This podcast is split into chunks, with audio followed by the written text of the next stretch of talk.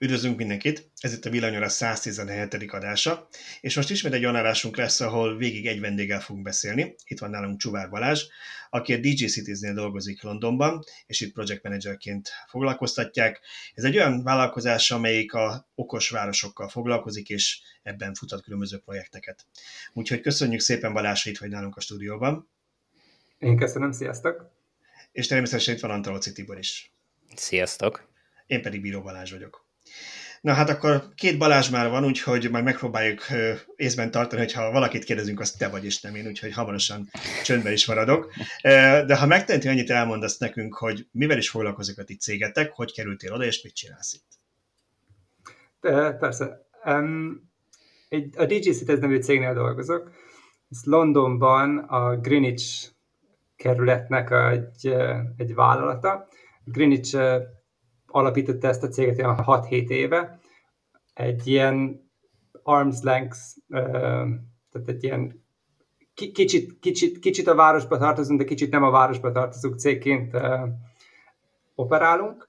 Az a, az a fő feladatunk, hogy okos városos különböző technológiákat megvizsgáljunk, és utána azokat különböző próbaprojektekkel, Greenwichben, vagy, vagy Londonban, vagy akár egész Angliában belül bárhol kipróbáljunk, és utána meg, megállapítsuk, hogy hogyan lehet őket, uh, őket egyre nagyobb, uh, szélesebb körbe kivitelezni.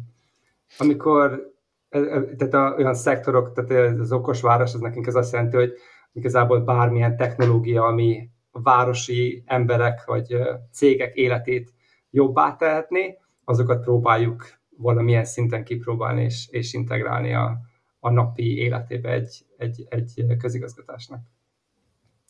És nekem nagyon tetszett az, korábban beszélgettünk még így privátban róla ketten, hogy ti ugye nem csak ennek a kerületnek dolgoztak, hanem, hanem bármilyen más megrendelésre. A kerületnek igazából csak annyi előnye van a, abból, hogy ő a tulajdonosa vagy a, az alapítója ennek a cégnek, hogy ő non-profit módon, vagyis hát bekerülési áron kapja meg a ti szolgáltatásokat, míg kifelé más városok felé profitot termelve dolgoztok, ugye? Tehát, hogy valami ilyesmi Igen. a koncepció?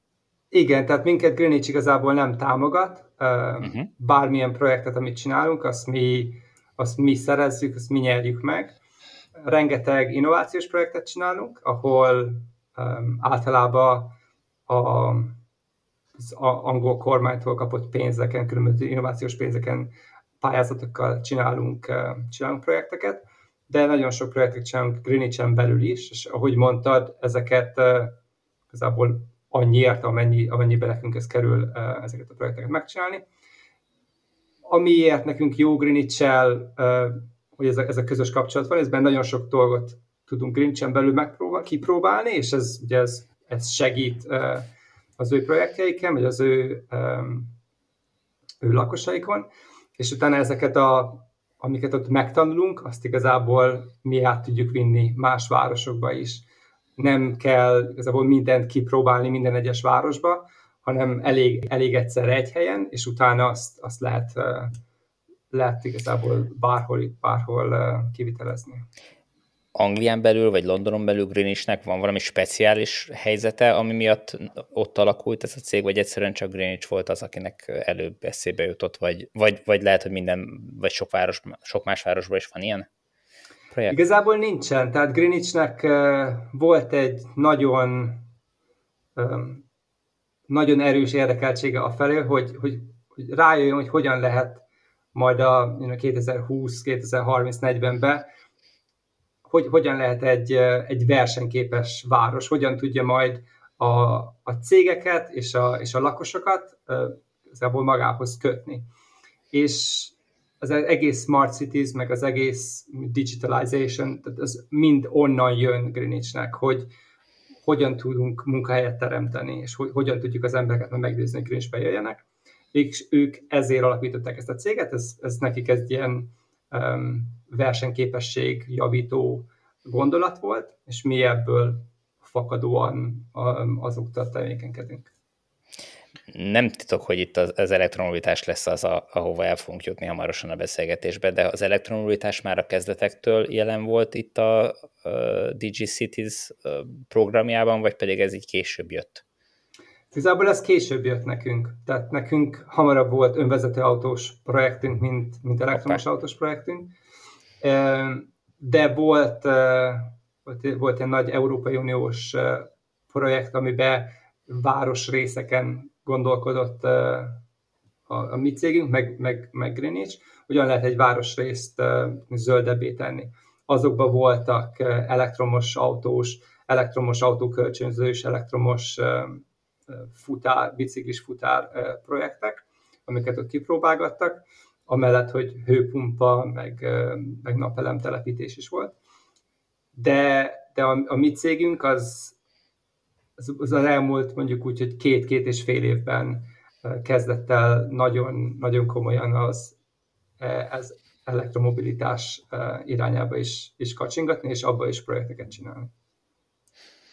Igen, azt beszéltük Tiborral, hogy itt nem is tudom, hogy három fő téma lesz, de az biztos, hogy ez a három téma mindenképpen a főcsapásodat képviseli majd, tehát nyilván elektromos autók és a töltésük, az önvezető autókról beszélgetnénk veled egy kicsit, illetve az autó megosztásról, ezek mind valahogy kapcsolódnak, de annyit árulj el már el nekünk, hogy és talán a hőszivattyú kapcsán már félig meddig mondtad, hogy mi az, ugye az okosvárosban, az okosváros okos dolog, ez mindig ilyen buzzword mostanában, hogy mindenre ráhúzzák.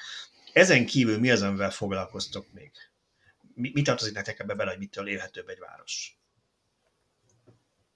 Tehát nekünk közlekedésen belül mi főleg önvezető autókkal, és ugye tehát az önvezető autóknak is nem a technológiai részével foglalkozunk mi tulajdonképpen, tehát mi nem programozunk, vagy nem, mi nem autót építünk, hanem azt, azt próbáljuk megérteni, hogy hogyan lehet majd egy városi közlekedésbe beintegrálni őket, úgy, hogy hasznosak legyenek, úgy, hogy kiváltsanak problémás járműveket, vagy megoldjanak olyan, olyan közlekedési problémákat, amikre ma nincsen igazából jó megoldás. Jó, um, olyan, ami eléggé flexibilis, vagy olyan, ami jó árarányban van. Például um, idősebb embereknek a, a, a kórházba jutásához, éjszaka, tehát ilyen, ilyen rendszerek igazából ma nincsenek. Vannak olyan helyek Londonon belül is, ahol nem igazán jár busz, vagy, vagy nagyon kevés. Tehát lehetnek olyan közlekedési problémákat találni, amiket mondjuk az önvezető autók meg tudnak oldani. Egy másik, másik rész, amit egy másik szektor, amiben, amiben belekezdtünk, az, a, az, az, az internetnek úgy a gyors, gyors internetnek, tehát az üvegszálas internetet hogyan lehet egész greenwich belül elérhetővé tenni. Tehát ahogy itt hogy itt működik, az, a, a legtöbb nagy cég megcsinálja mondjuk az, a, a gyors internetet azokon a helyeken, ahol sokan laknak, ahol sok, sok cég van jelen, és igazából ott megrakadnak. És ugye te olyan utcákon vagy olyan városrészekben laksz, ahol ahova senki se rakta még le a, ezt a, a, az internetet, akkor ott neked nem is lesz. És, vagy lehet, hogy lesz csak mondjuk öt év múlva. És mondjuk mi azt kezdtük el nézni greenwich hogy hogyan lehetne egy önkormányzatnak ezt valahogy, valahogy ezt javítani, hogyan tudna ő belépni a piac térre, és mondjuk a privát cégekkel közösen kifejleszteni egy, egy, olyan, egy olyan hálózatot, amire utána nem csak a, az egyszerű, tehát nem csak a lakosság tudna nem, nem csak a lakosság tudna használni, hanem mondjuk egyéb szolgáltatásokat is lehetne csinálni. Tehát Anglián belül nagyon sok ilyen sétáló utca teljesen kiüresedik, és nem igazán van ott, nem igazán tudnak olyat ajánlani az embereknek, amit az Amazon nem tud kihozni neked egy órán belül, vagy egy, vagy egy napon belül. És, és új, új ötletek kellenek, amikkel a, a helyi boltok valamilyen szinten versenyképesek tudnak maradni, mert ugye, hogyha onnan mindenki elmegy, akkor az rengeteg, rengeteg cég és rengeteg alkalmazott lesz, aki, akinek nincsen munkája, és, és az egész város úgy, tehát lehet, hogy nem vásárolunk semmit egy vásárló utcán, vagy egy sétáló utcán, de azért jó, hogy ott van, jó, hogy ott tudsz menni, az ad egy, egy egyfajta peresgést a városnak. Tehát mondjuk oda is hogyan lehetne 5G-vel, a gyorsabb internettel olyan szolgáltatásokat csinálni, úgy segíteni a, a helyi cégeket, hogy utána ne, ne hagyjanak ki azok, a, azok az utcák. Világos. Ez jó, hogy mondod, hogy, hogy vannak ö, olyan területek, ahol az internet megvalósítása és mondjuk gazdaságtalan, és ezért a piaci szereplők nem építik ki. Uh, ha jól tudom, akkor uh, ugye erről viszonylag sokat beszélgettetek, amikor vendég voltál a Fully Chart Podcast Plus uh, showban, vagy Full, mi is a cím ennek, nem is tudom, mindegy, lényegtelen. Lényeg az, hogy igen, az ő podcastjukban, most belezavarodtam ebbe, de hogy, hogy ott is sokat beszéltetek arról, hogy, hogy Angliában is úgy indult, hogy a, a, a állami szereplők meg önkormányzatok vállalták a, a, a töltőhálózat kiépítését, ami ugye valamennyire sikerült, de nem feltétlen biztos, hogy, hogy, hogy tökéletes volt. Aztán jöttek a piaci szereplők, akik azokon a területeken, ahol ez gazdaságilag megéri oda, elkezdték letelepíteni a töltőket, de nyilván uh, problémás területek ugyanúgy maradnak utánuk is, hiszen vannak olyan helyek, ahol mondjuk kisebb a közlekedés, nem éri megtelepíteni, de hát mégis kell, hogy, hogy, hogy ilyen jellegű projektekben is gondolkodatok, vagy ez, a, ez, a, ez is olyan terület, amit érintetek? Igen, amúgy teljesen. Tehát Ugyanúgy, mint, a, mint az internetnél, ugyanúgy az elektromos autóknál is vannak olyan részek, tehát mondjuk autópályák mellett, vagy, vagy belvárosi részeken, vagy ahol rengeteg eh, taxis lakik, ott, eh, ott, ott mindig lesz egy, eh, egy, egy jó visszatérülés a, a, a töltőállomásokon. Viszont vannak olyan részek, ahol, ahol nem, vagy ahol még nem. És tehát egyrészt van egy, van egy, egy, egy ilyen tyúk és tojás esete, tehát az elektromos töltőknek ebben a, ebben a, ebben a kérdésben hamarabb kell igazából megjelenniük, mert senki sem fog elektromos autót venni, ha csak nincsen a közelében, vagy nincsen a, a házában, vagy, vagy valamelyik útján elektromos töltő. Ez ez különösen igaz egy olyan helyen, olyan országban, ahol nem tudnak a házon belül parkolni, tehát nincs garázs, nincs kocsi beálló az udvaron, hanem az utcán parkolnak az autók, ugye? Ez... Igen, tehát ez, ez Anglián belül azt hiszem a ugye 30-40 százalékának a házaknak nincsen, nincsen beállója, Uh-huh. És ez Londonon belül, ez, Londonon belül például ez még, még nagyobb, mert itt ugye rengeteg. Igen. De hány autóról beszélünk így, így Londonban, ami, akik nem tudnak ö, kocsi beállóba vagy garázsba parkolni? Tehát Londonban van olyan két és fél, két egész hat millió autó, mi regisztrált London belül. Uh, tehát annak közel a fele, vagy 40 százaléka. Uh, tehát az, az több, több, több, mint egy millió autó lesz. Hagyj kérdezek ezzel kapcsolatban egy olyat, ami nem a ti projektetek, de gondolom hallottál róla. Nekem nagyon tetszett, és lehet, hogy pont egy furicsásban láttam egyszer, hogy általában Londonban van egy olyan projekt, hogy lámpaoszlopokban vagy azokból próbálnak így töltőket az utcában bevezetni, átalakítani. Ugye ezeknek nem kell túl sok ára, mert ha arra gondolunk, hogy éjszaka töltsön fel az autók, ilyen 3-7 kW között valahol bőven elég. És mi annó beszélgettünk az egyik adásban erről itt, hogy Magyarország ez mennyire valósítható meg, és valami olyasmi véleményt olvastunk, hogy hát itt ez nem, mert, mert itt nincs még a lámpasztopoknak is olyan elégtelen a kábelezés, hogy már azt alig bírja el, nem hogy töltőt. Ez nálatok mennyire játszik? Mit hallott erről a projektről, és ez mennyire lehet megoldás a városi töltés? Töltésre? Van, van ilyen Londonban, tehát a, szerintem a legtöbb töltő az, az, még, az még valószínűleg ilyen. Van egy cég, Ubitricity csinálta szerintem ezt.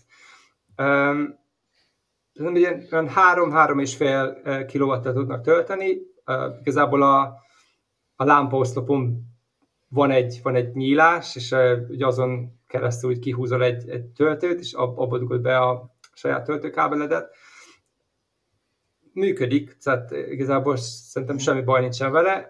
Az a kérdés, hogy tehát, tehát igazából egy, mint egy irány, tehát hogyha um, az autókat az utcán szeretnél tölteni, akkor működik.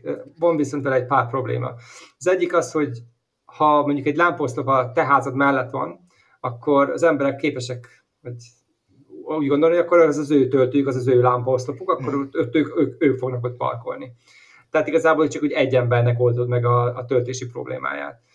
A, a másik probléma vele az, hogy vannak olyan, vannak olyan utcák, ahol a, tehát a villanyoszlop az nem közvetlenül az, a, az út mellett, a parkolók mellett van, hanem mondjuk, mondjuk beljebb, vagy mondjuk a járdán belül, tehát hogy a, akkor a, a kábeleket igazából a, az, ahol az emberek közlekednek, ott húzott Járnák kéne vezetni. Aha. Igen, ami, ami balesetveszélyes. És, és szerintem az újabb, tehát a gyorsabb töltések, azok valamilyen szinten ezeket ki fogják váltani. És, és főleg azért, mert vagy egy utcára raksz tényleg minden lámpaoszlopra egyet, de akkor, de mi van, hogyha a lámpa, tehát nincsen minden parkolóhelyen egy lámpaoszlop, uh-huh. lehet minden harmadikon, negyediken van, tehát ott továbbra is rengeteg autó van, ami továbbra se tud tölteni, és, és, az, és az autókat nem igazán tudod mozgatni, mert, mert egy 3 kilovattal egész éjszaka töltesz. És napközben valószínűleg ezek az autók nem töltenek, mert, mert napközben valahol máshol vannak, tehát igazából ezek kihasználatlanok, és, és mondjuk egy, max. két autót töltenek egy nap. Ami szerintem igazából túl drága ahhoz képest, mint amennyibe kerülnek. Tehát nem, nem igazán tudsz uh, uh, sok profitot elmenni rajta. Ugyanúgy közben elromlanak, stb. Erről beszélgetünk egyébként Tibor, hogy az adás előtt, amikor ez, ez, ez témákat néztük át, hogy, hogy ugye itt a, itt a kényelem valamilyen szinten az, amit meg kell fizetni ebben, nem? Mert ha belegondolsz, hogy ma már az újabb elektromos autókat mondjuk ilyen 20-25 perc feltölteni 80%-ra, 5 év múlva lehet, hogy ez 5 perc lesz, tehát most még eléggé a görbe elején vagyunk, és nem abból kéne kiindulni, hogy 24 kWh akus lífekkel lesz tele a világ 10 év múlva, mert nyilván nem, hogy majd simán lehet az, hogy az emberek továbbra is benzinkutakhoz, vagy hát elektromos töltő állomásokhoz járnak, mert ott van egy 350-es töltő, az autómat feltöltöm vele 5 perc alatt, és ahogy az a benzines autóknál volt, ez egy működő modell, de az rohadt kényelmes, ha én este otthon tudok tölteni a, az utcán, tehát lehetséges, hogy ez működni fog, csak egy prémium szolgáltatás. Hogy te otthon töltesz. Teljes... Bocsi, teljesen egyetértek ezzel. Szóval szerintem, ugye, hogy elkezdődött itt Londonban, uh, ahogy említetted is, az önkormányzatok és az állam fizetett, fizette a legtöbb, uh, legtöbb töltőnek az installálását. Ma Londonban úgy az autók egy, egy, egy és fél százaléka elektromos, tehát tényleg nem annyi még, nem tudom, van 40-50 ezer elektromos autó. Ez folyamatosan növekszik, és, és az, az velük ugye a, a nehézség, hogy tehát ezek az utcai töltők, amik eddig elég volt, meg eddig mindig tudtál az utcába találni mondjuk egy töltőt, hogyha volt ott. Egy idő után már ez nem lesz elegendő. Viszont a mai technológiák, ahogy mondtad, tehát 350-nel, hogyha fel tudod tölteni egy kocsidat a, egy ugyanolyan helyen, mint mondjuk ami egy benzinkút lett volna, szerintem az teljesen, teljesen reális. És, és ami, ami nehéz most ezeknek a városoknak, mondjuk Greenwichnek, de egész Londonnak kitalálni, az, hogy mennyit elektromos töltőt rak az utcákra, és mennyit rak ilyen gyors töltőkbe. Tehát London uh, múlt év végén uh, publikált igazából az ők stratégiájukat, és nekik két teljesen különböző szenáriót raktak, raktak ki, és raktak bele a, a stratégiába. Az egyik az azt mondja, hogy az emberek a, az utcai töltést fogják preferálni, tehát rengeteg utcai töltő lesz, és, és lesz egy kevés gyors töltő. A másik Ez az utcai töltő alatt az, azokat értjük, ami ilyen kis teljesítményű AC töltő. Igen, igen, mondjuk ilyen uh-huh. 22-ig, ami, ami elmegy. Uh-huh. Vagy a másik opció az az, hogy az emberek nyugodtan fogják használni a, a gyors töltőket, és akkor az utcai töltők sokkal kevésbé lesznek, lesznek fontosak, és sokkal kevesebb lesz. És ezért Londonon belül ez ilyen tízezer nagyságrendű a ha vagy ez, vagy az, amennyivel kevesebb úgymond ilyen lassabb utcai mm. töltőt kell kirakni. mivel számolnak ez? Mikor fog kiderülni, hogy, hogy melyik a preferált? Vagy ezt, ezt hogy látják? Mi alapján döntenek majd? Tehát ők, ők most igazából szerintem két dolgot csinálnak. Tehát uh, Londonon belül van uh, Transport for London, tehát TFL, ami, ami a közlekedési vállalat. Ők csináltak egy londoni stratégiát, tehát ők azok, akik a, akik a a polgármesternek csinálják a közlekedési stratégiáját is. Ezen belül Londonban van 32 kerület, aki mindenki egy, egy kis városként funkcionál tulajdonképpen, és nekik kell egy saját stratégiát csinálni, ami válasz, vagy igazából követi ezt a, az átfogó londoni, londoni stratégiát.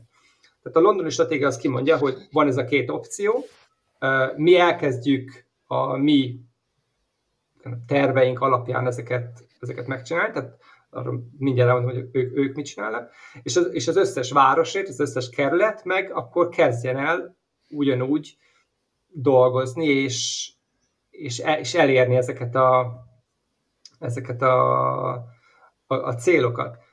Viszont ők nem mondják meg, hogy melyik lesz. Tehát ők, ők, még, ők még nem mondták azt, hogy az emberek főleg utcai töltőket akarnak majd, vagy, vagy főleg gyors töltőket.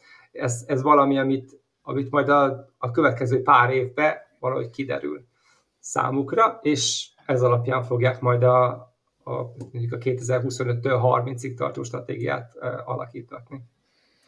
Mennyire, bocsánat, mennyire nyitottak arra egyébként a, a városok, vagy ez mennyire érzik tehernek az önkormányzatok, hogy a, olyan parkolóhelyeket adjanak át elektromos autó töltésre, aminél egyébként sima autók is parkolhatnak, de ugye, hogyha az kiesik a, a normál parkolóhelyek közül, akkor a bevétel kiesésük van a parkolási bevétel oldalán, hogy ez, ez mennyire zavar őket, mert azt láttuk Magyarországon, hogy ez egy óriási visszatartó erő, és, és egy ellenállás szül az elektromobilitással szemben az önkormányzatoknál. Sőt, hogy mondjuk egy konkrét példát emlékezz Tibor, amikor nekem a régi veszőparipám, hogy én szeretném, hogyha a Balatonon az összes strandnak a parkolójába töltők lennének, ilyen lassú töltők, ott úgyis mindenki 12 órán keresztül égeti magát kint a parton, bőven elég lassú töltőt olcsón kiépíteni, és amikor egyszerűen beszéltünk valakivel, aki ezzel foglalkozik, azt mondta, hogy igen, ám csak az a gond, ők próbálták ezt, elmentek a helyi önkormányzatokhoz, és senki nem akarja odaadni, mert azt mondják, hogy jó, fizessed ki nekem arra a két parkolóhelyre egész évre a parkolási díjat, akkor te rakhatsz a töltőt.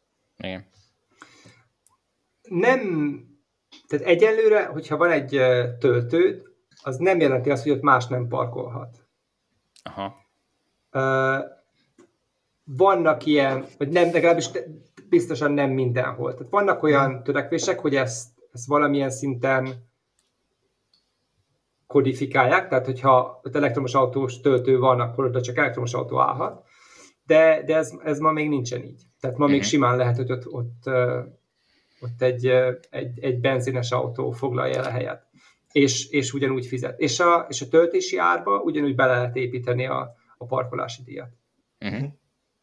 Azt akartam még korábban kérdezni, amikor beszéltél erről a két stratégiáról, hogy a kettő között hol helyezkedik el a most egyszerűség kedvéért szupermarket töltés.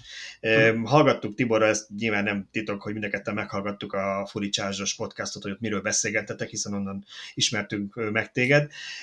És ott nekem ez úgy tűnt, amikor erről beszéltél Roberta, hogy mint hogyha ez egy, ez egy ilyen jövőbeni dolog lenne Londonban, Nagy-Britanniában, ami hát most nem szeretném azt mondani, hogy mi előttetek járunk, mert azt mondom, hogy elméleti szinten előttetek járunk, ugye Magyarországon erre volt törvényi szabadás, amit aztán visszavontak, aztán valamilyen formában újra van, de itt ugye évek ezelőtt elindult az, hogy megszabták, hogy mekkora lélekszámú településnél, hány négyzetméter alapteletű boltnál, hány parkoló helyenként kell az élelmiszer, vagy ilyen vegyes bolt napi előtt. Fogyasztás, nagyobb napi igen? fogyasztási cikkeket. Szóval közért előtt maradjunk egyébe, hány parkolóba kell töltőt telepíteni, és ugyan itt ezt senki nem tartotta be, itthon ez volt ezzel a probléma, hogyha nem csinálták meg, nem csinálták meg, de van egy jó pár ilyen bevásárlóközpont, nagyobb üzletlánc, Lidl, Aldi, Penny, tehát ezek az ismert nevek, Tesco is, akik elkezdték ezt csinálni és telepítgetik. Ez Angliában hmm. még ennyire gyerekcipőbe, egy jövő időbe beszéltetek, vagy én éreztem csak úgy, hogy... Szerintem Szerintem ez nincsen...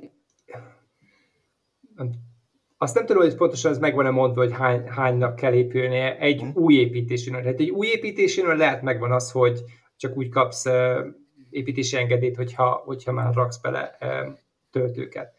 De, de, még, de még tudom, hogy nincsen olyan, hogy meglévő boltok elé kéne elektromos töltőket rakni. Az egy más kérdés, hogy vannak olyan boltok, amik ezt már elkezdték, és mondjuk IKEA előtt már van, meg, meg több, több bolt is rakja, de az, az, az velük a baj igazából, hogy, hogy lehet, hogy berakták mondjuk három-négy éve, tehát mondjuk egy töltőt, egy bolt, és lehet, hogy berakott, mit tudom én, száz boltjából ötbe. Viszont, hogy azokat nem használták, akkor nagyon gyorsan kialakulhatott az, hogy úgyse használja senki, akkor miért rakja többet. Tehát mhm bizt, de megvan az, hogy kell lennie egy, egy passzív uh, képességnek, tehát mondjuk lehet, hogy már van egy kábel, ami, ami megy uh, a parkolóhelyekhez, és oda lehetne rátöltőket rakni, viszont még azokat nem csinálták. Szerintem, szerintem ez egy nagyon fontos eleme lesz a, a töltésnek, tehát én Szerintem ez igazából egy jobb opció, mint, a, mint hogyha az, az utcákra próbálnánk rengeteg töltőt rakni. Tehát mondjuk egy lett mondjuk a, a ilyen lakossági utcákra. Mert, mert egy boltban hetente mindenki megfordul, és hogyha csak annyit kocsikázik, amennyit az átlag, akkor lehet, hogy hetente egyszer elég neki töltenie. Főleg, hogy ezekkel a egyre nagyobb akkumulátorautókkal egészen biztos. És ez érdekes, mert ez a Londonnak a tervében sincsen benne. Tehát ők ezt a, uh-huh. a, a az, tehát amikor a szupermarketeknek, vagy mondjuk posták előtt, vagy tehát bármilyen olyan hely előtt, ahova te mondjuk hetente egyszer, kétszer, két hetente egyszer elmész, hogy ott legyen töltő, az igazából nincsen benne a stratégiában. Hm. Ez meglepő, mert egyébként tényleg alkalmasak ezek a helyszínek arra, hogy jó autótöltő helyszínek legyenek, hiszen ö, relatíve kevés parkoló helyen rengeteg autó megfordul, tehát hogy, hogy ugyanaz, ugyanaz a parkolóhely, az reggel, nem tudom, 8-tól este 8-ig egy csomó autót kiszolgál, és hogyha mindegyik csak 20-30 percig állott, akkor, akkor tényleg rengeteg autónak lehet töltést biztosítani, míg ahogy mondtad a ház előtt, nagy valószínűséggel csak azok fognak tölteni, akik ott laknak, tehát egy, egy-két autónak oldanád meg a töltési Igen. problémáját. Igen, azért annyi, belül... annyi... Bocsánat, mondjad.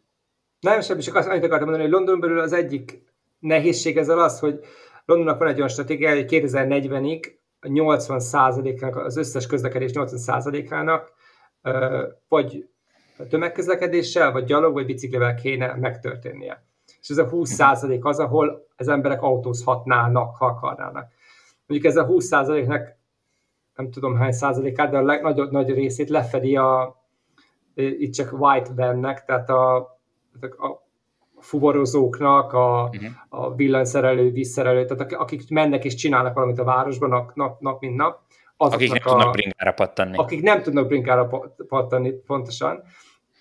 Azok szerintem, nem tudom, lehet a 19%-át elhasználják annak a 20%-nak. Tehát az embereknek igazából nem akarják, hogy autóban üljenek és menjenek. Tehát van egy ilyen érdekes, érdekes konfliktus, hogy akarjuk az elektromos autókat, de igazából amit igazán akarunk, az, hogy ne legyen, ne is legyen autót. Igen. Aha. Igen, azért ez azért érdekes, mert én ugyan pár éve már elmúlt, hogy Londonban jártam, de amellett, hogy rengeteg metróvonal és rengeteg busz van, én azt nem látom, hogy egy 2,6 millió autónak a forgalmát ők ki tudnák a mostani metróvonakkal és buszokkal váltani, mert már egyébként is tele vannak szerintem csúcsidőben.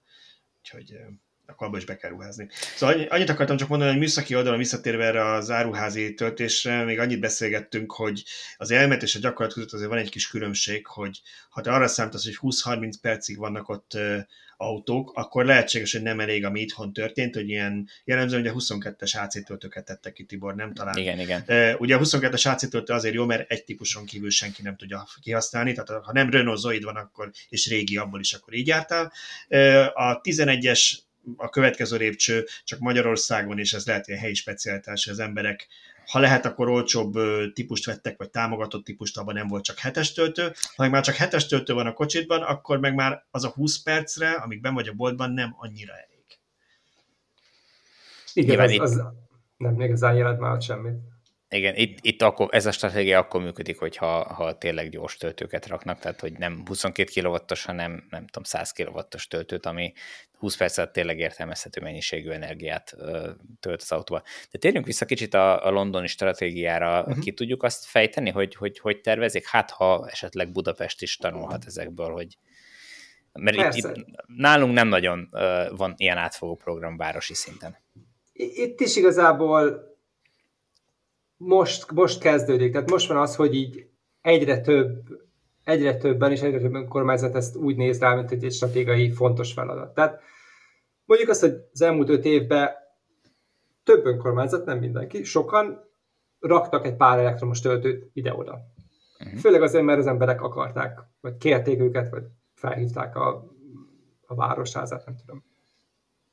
Ez szerintem nagyon fontos volt, és ez igazából a, segítette azt, tehát közpénzből ment, tehát ez segítette azt, hogy ez elinduljon ez az egész folyamat. Ez, e, privát cégek ezt még nem, e, ne, nem fektettek volna ezekbe be még.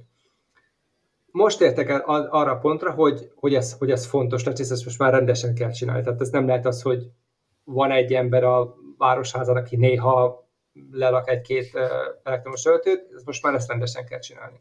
Tehát ez azért, azért mondom például meg Greenwichbe, hát ezt mi kiszámoltuk, 2022 és 2030 között minden munkanap kéne egy töltőt telepíteni, ahhoz, hogy elérjük azokat a számokat, amiket uh, London kiszámolt. Mi, mennyi töltőt kellene Greenwichbe telepíteni? Hát ez, ez, ez több ezer töltő Aha. lenne. Tehát, uh, tehát ez mennyi, nem tudom, 1006, 2000 töltő. És hát mennyi, Persze, me, mekkora, mekkora kerület Greenwich? Milyen Greenwich az olyan 250 ezer ember. Tehát mondjuk egy Szeged méretű Igen. település nagyságrendileg? Igen. Uh-huh. Van 80 ezer autó uh-huh. Greenwichen belül. Um, tehát, tehát, tehát ezt, ezt, ezt ma már elkezdték. Te, uh, Angliában volt egy, nem tudom, szerintem egy, egy úgy, úgy, úgy érzik, egy hónapon belül mindenki kijelentette, hogy 2030-ra ők, ők net zero, tehát ők nulla karbonosok, teljesen zöldek akarnak lenni. Ők ezt nem tudják, hogy mit jelent, de ezt minden politikus azt mondta, hogy ezt ők, ők elérnek addigra, 2030-ra.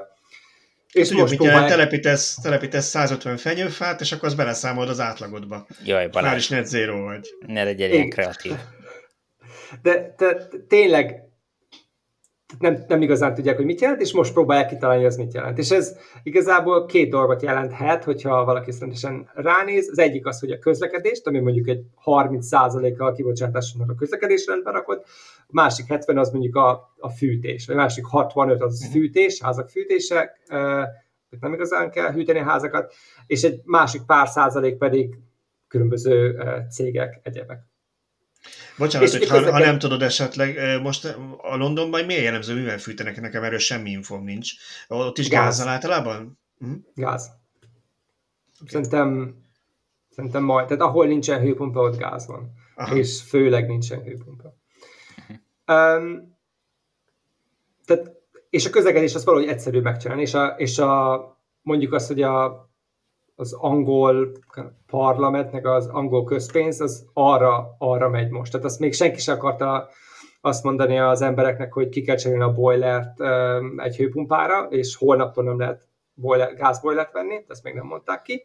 Viszont azt már kimondták, hogy 2030 után nem lehet nem elektromos autót venni. Tehát minden új autó Angliában 2030 után elektromos lesz. Ez szerintem három és fél tonnás uh, autóig, tehát ki, uh, autókig lesz. Ami azt jelenti, hogy ez most mindenki akkor rászállt, hogy akkor oké, akkor csináljunk elektromos autókat, azt hogyan kell ezt csinálni, és, és most próbálja mindenki stratégiáit leírni. És ebben ugye az van, hogy a saját flottáikat kell elektromosítani, és valahogy segíteni kell a, a cégeket és az embereket is, hogy elektromos autót vessenek, és utána azt tölthessék. És most kezd ez az átállás menni, vagy az lesz, hogy a, amit eddig közpénzből ment, tehát ezt a nem tudom hány töltőt, ami, ami most telepítve van, azt, azt eddig közpénzből fizettük, ezt egyre inkább az évtized vége felé már mindet a privát cégeknek kéne befektetés alapon elhelyezni. Uh-huh. És ezen belül, a, amit London elkezdett csinálni, és amit London most csinál, az azt mondta, hogy oké, okay, tehát lesz ez a, vagy, vagy rengetegen töltenek majd gyors töltőknél, vagy rengetegen töltenek majd az utca mellett. Amit most mi, mint Transport for London fogunk csinálni, ez az, hogy csinálunk majd száz nagy töltőállomást Londonon belül. És most azt keresik, hogy ezt a százat hova rakják el, és mondjuk ezt úgy lehet elképzelni, hogy mindegy, mindegyiken lesz, nem tudom, 6-8, legalább 150 kW-os töltő, amiket Ez most... mennyire, Mennyire tartott ezt személyesen ezt helyes iránynak? Ne aggódj, angolul ezt senki nem nézi, úgyhogy, úgyhogy vagy aki csak angolul tud, ezt nem nézi, úgyhogy nem tudják meg a főnöked vagy a városodat, és mit mondasz. Azért fura ez nekem, mert én azt gondolnám, hogy a, az önkormányzati vagy állami szerepvállásnak ott lenne a helye, ahol mondjuk van egy, egy szegényebb negyed, ahol nem éri meg, vagy egy kevésbé lakott negyed, ahogy mondjuk az optikai kábelnél is mondtad, ott soha nem fogja megérni, vagy nagyon soká érni meg egy kereskedelmi cégnek, hogy csinálja meg az állam, de, de az, hogy most a Shell-t vagy a BP-t fölváltja az önkormányzat, és nem a Shell rak le 100 benzinkutra töltött, hanem épít az önkormányzat 100 villámtöltő, nekem ez olyan fura. Egyetértek. Tehát abba, hogy, abba, hogy az önkormányzatnak ott kéne lenni a, a fő főleg azon kéne gondolkodni, hogy ho- hova nem fog más rakni, és azokat a helyeket igazából lefedjék. Tehát Londonban is van rengeteg önkormányzati lakás, önkormányzati lakásokat sokszor az önkormányzaté, a, aki, aki üzemelteti, de, de az, igazából az egész földterület, vagy az egész kerület sokszor az övé, oda lehetne rakni töltőket, oda, oda nem fog a BP rakni semmit. Viszont TFL az úgy gondolta, hogy nekik van egy nagyon jó uh, márkájuk, amit, amit, nagyon, amit nagyon elfogadnak. Tehát Londonban tehát a, a közlekedési vállalatnak a nagyon jó uh, marketingje van, és, és mivel mindenki az ő buszaikat, ő metrőket használja, az emberek nagyon hisznek benne.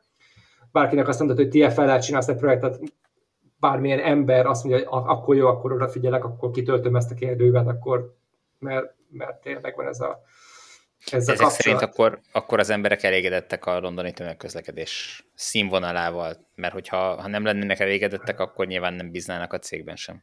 Igen, tehát elégedettek a tehát rengeteg embert mozgat, és, és mindenkinek igazából segíti az életét. Tehát uh-huh. sok dologgal sok dolog lehet, hogy nem elég jó, lehetnének tisztábbak a buszok, nem tudom, de úgy összességében el tudsz menni A-ból B-be, általában egy órán belül Londonba. Ami, ami igazából nagyon vicces, mert vagy el tudsz sétálni, és ott vagy 10 perc alatt, vagy egy órát, vagy valamilyen közlekedési eszközön, de akkor el tudsz menni egyik végéből a 10 milliós városnak a másik végébe. Uh-huh. Um, és,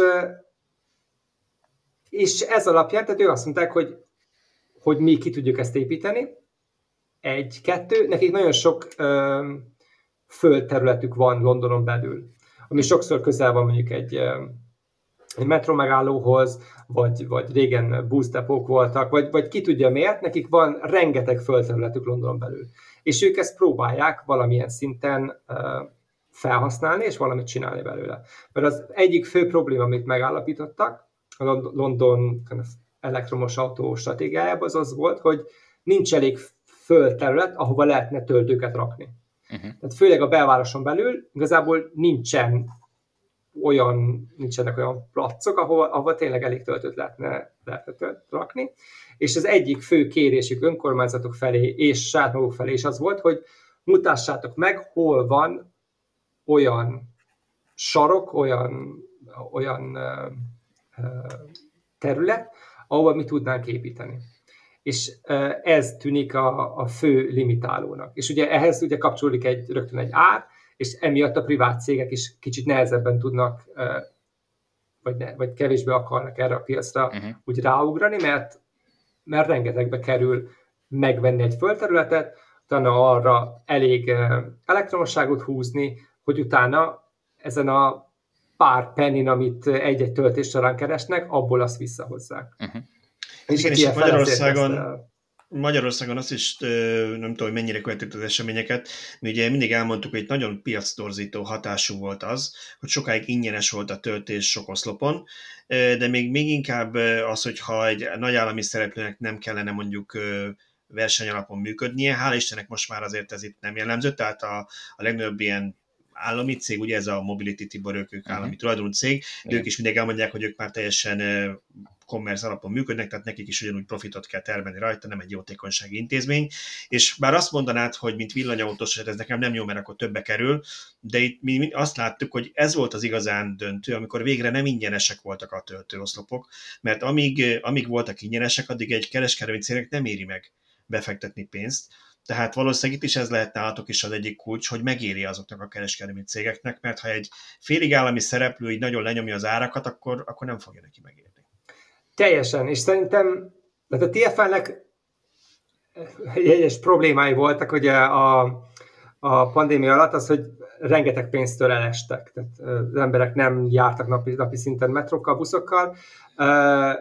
Nekik ez hatalmas bevételkiesést jelentett, és nekik szerintem ez az egyik opciójuk ahhoz, hogy ezt pénzt hozzanak vissza. Tehát ők biztosan nem fognak tudni olcsóbban adni áramot, mint mások, uh-huh. mert mert az, az, nincs pénz. Az, az, az zendő. Meg egyrészt nincs pénzük rá, másrészt az, az a, a, a, a környező cégek biztosan megtalálnak a módját, hogy ezt, azt megállítsák.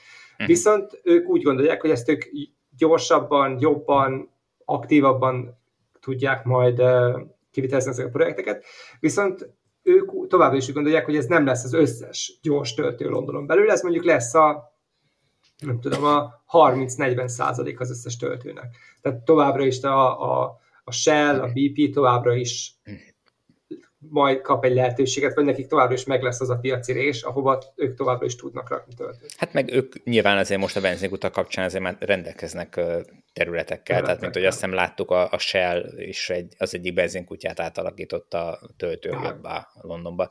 Tehát akkor jól értem, hogy, hogy a maga TFL akar elektromos autót töltő szolgáltatóvá és töltőüzemeltetővé válni, tehát ő nem passzolná le ezt a feladatot, hanem ő tanulná meg ezt az új skillt.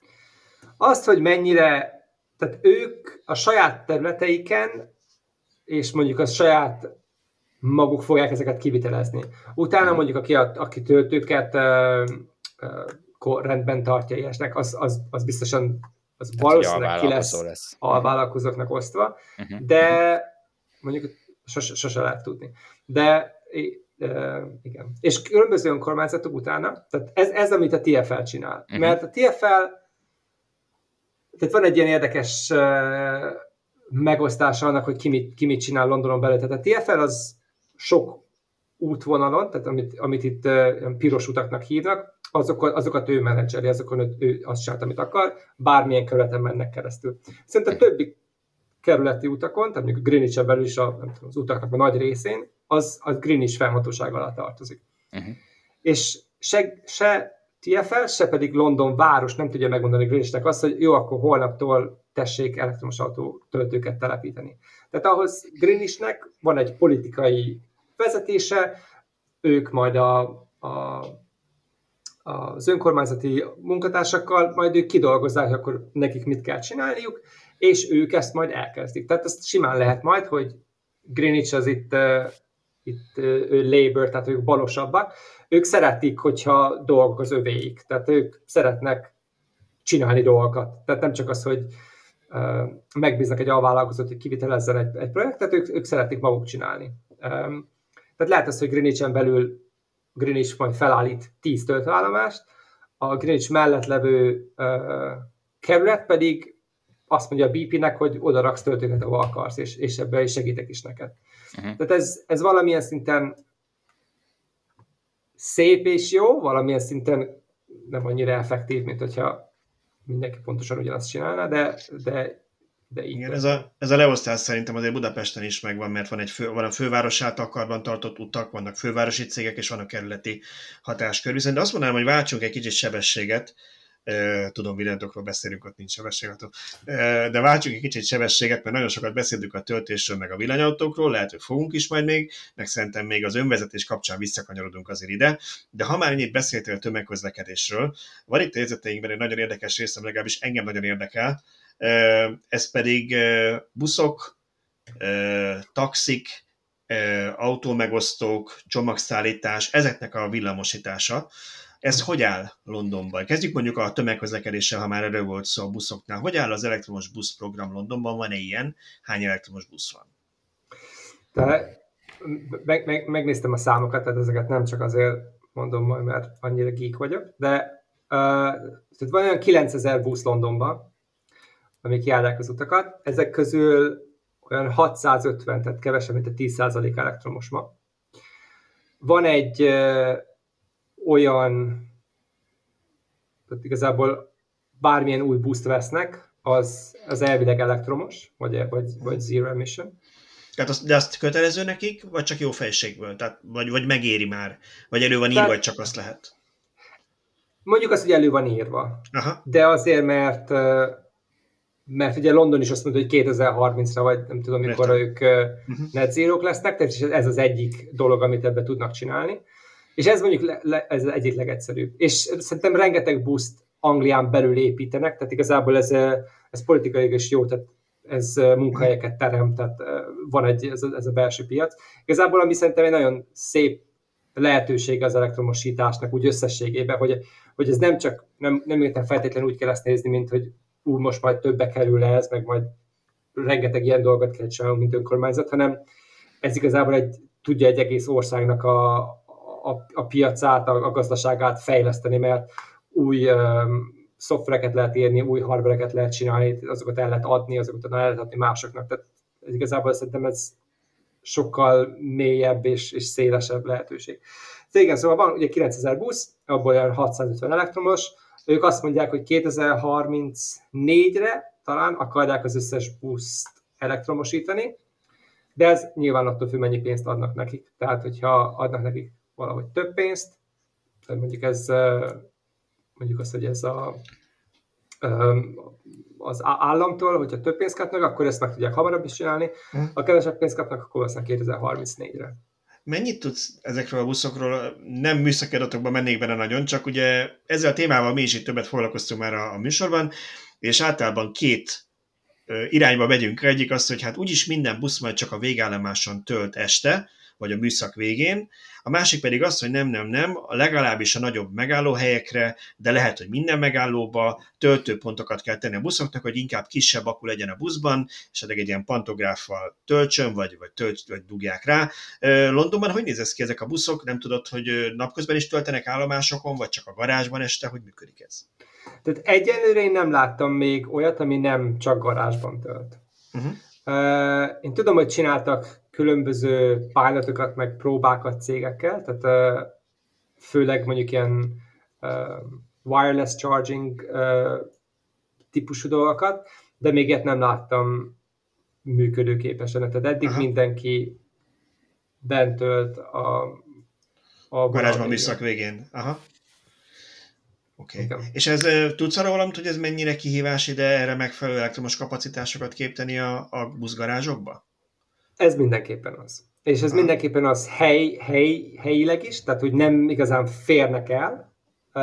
Ezt nem tudom specifikusan TFL busz depókra, de hogyha elgondolom azokkal a depókkal, akikkel mi foglalkoztunk, mondjuk önkormányzati flottákkal, akkor mindenképpen nincs elég hely, biztosan nincs elég hely, és főleg a, az inkább ilyen belvárosiaknál nincs is elég elektromos áram, tehát az elektromos kapacitást is növelni kell, uh-huh.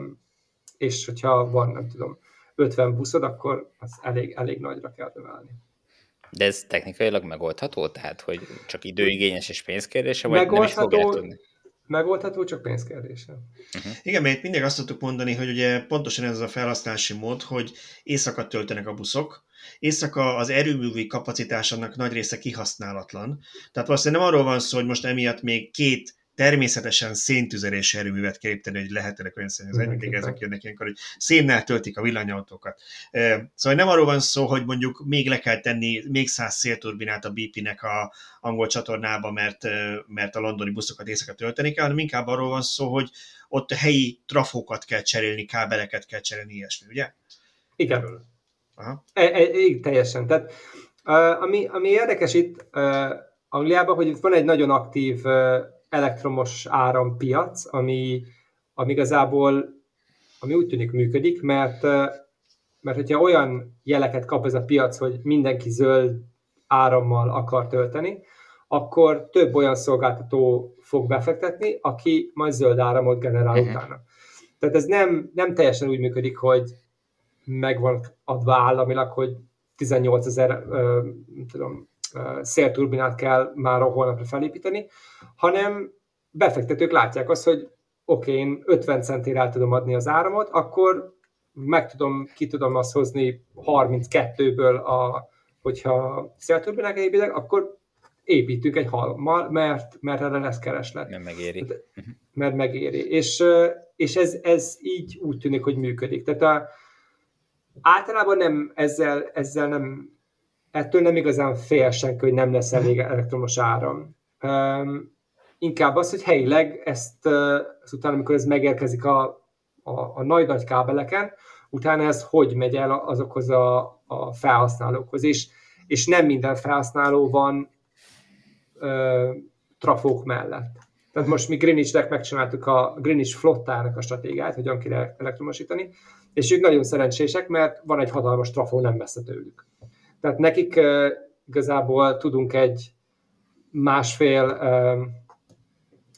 meg a volt amperes szolgáltatást csinálni, uh-huh. viszonylag kis pénzből, mert, mert tényleg ott van a, ott van a, ott van a ez, a, ez a Greenish flotta, amiről beszélsz, ez az önkormányzatnak a saját önkormányzati De, autói? Vagy? Igen, tehát az önkormányzati autók, tehát ez minden, uh-huh. tehát ez, az, azok az autók, amik elmennek ide-oda rohangálnak, vagy elmennek lenyelni a füvet, vagy elmennek valakihez az önkormányzati lakásba megszerelni a boilert, vagy összeszedik a szemetet, a szemetes autó. Uh-huh. Ez Greenwich-en belül az ilyen 550 autó. Uh-huh. Szép. És ebből az 550-ből mennyi elektromos jelenleg? Jelenleg 30. És uh-huh. 2030-ra 550 lesz elektromos. Az 550. És, és ez tűnik egy, egy nagyon, ugyancsak egy nagyon uh, tehát ez úgy tűnik, hogy ezt minden önkormányzat megpróbálja majd megcsinálni. Tehát a 2030-ra minden önkormányzat meg akarja a, a flotta elektromosítását csinálni. És ahogy én ezt így, tehát én több önkormányzattal is beszéltem ugye egész Anglián belül, és ez a ilyen 200-250 ezer ember, 500 autó, ez a, ez a uh-huh. ez, ez kb. mennyire, van. Mennyire tűnnek úgy, hogy ellenállnak, vagy mennyire kardoskodnak ez ellen, vagy mennyire lelkesek itt a, az önkormányzatoknál a, a változás iránt? Hát van, van olyan, aki lelkesebb, tehát van, tehát mi dolgozunk Nottingham-mel, ők nekik már majdnem az autóik fele elektromos. Hoppá. Uh-huh. És ez azt jelenti, hogy nekik már van nagy uh, uh, igazából kukásautóik, ami elektromos, meg uh, azok, az, azok a nehezebbek, tehát azok ilyen 20 pár tonnások, 23, meg a nagy autót úttisztítók, uh-huh. amik ugyancsak borzasztóan drágák elektromosként. De nekik már több olyan is van, ott is vettek. De vannak nyilván olyanok, akik úgy gondolják, hogy mm, nem biztos. De ők majd megváltoztatják a gondolatokat két éven belül, és majd rohadnak a fejüket. És a, a nagyobb költséget itt hogy nyomják le a, a döntéshozók torkán, hogy hogy oké, okay, oké, okay, vehetnénk két kukás, autó és, két kukás autót is dízeleset, de elektromosból csak egy jön ki. De majd olcsóbb lesz üzemeltetni, ugye? Hát jó, ezt mond azoknak, akik, akik szkeptikusak a témával kapcsolatban. E, igen, tehát ez, ez egy érdekes kérdés, és ezt, ezt, ezt mi oda vezetjük vissza, hogy, hogy kimondták, hogy ők, ők net zero lesznek 2030-ig. És tehát ez egy, annak egy költsége, hogy ha net zero akarsz lenni, akkor ez az egyik dolog, amit csinálnod kell, ez ennyibe kerül. Tehát, uh-huh. ma, mi, tehát mondjuk Greenwich-en belül, ugye, nyilván ma az elektromos autók még többe kerülnek.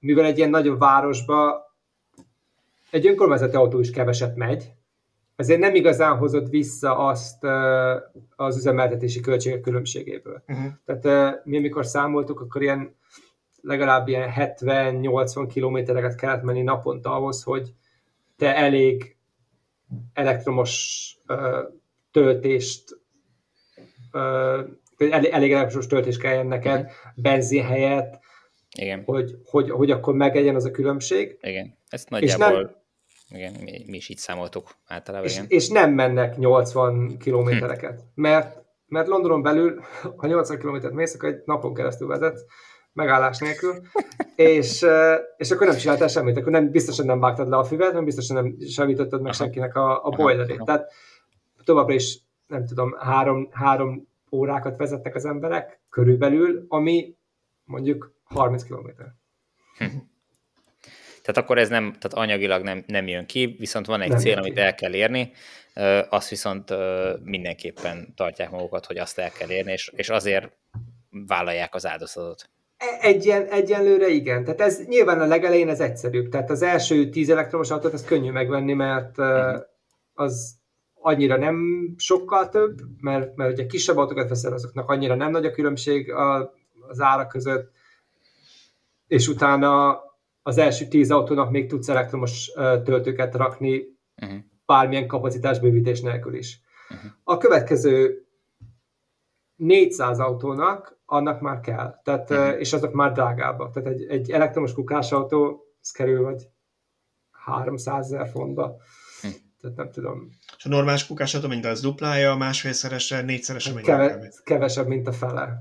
Aha. Tehát ez, és, és ugye azok már nagy számok, tehát 150-200 ezer font különbség az azért az itt is Uh-huh. Ott is pénz. 100 millió, igen. Uh-huh. Tehát, uh, Jó, hát igen, tudod, erre, erre mondják azt, hogy ez azért van így, mert a, a másik oldalon a dízel autó szennyezését senki nem fizeti meg. Tehát azt, hogy mondjuk a londoni polgár letüdőzi azt a kormot, azt senki nem fizeti ki, hogy ő ennyivel kevesebbet fog élni, vagy majd tüdő, egészségügyet kell igénybe vennie, mert, mert más lesz, vagy tüdőrákot kap, ezt senki nem fizeti ki, így könnyű olcsónak lenni, ugye?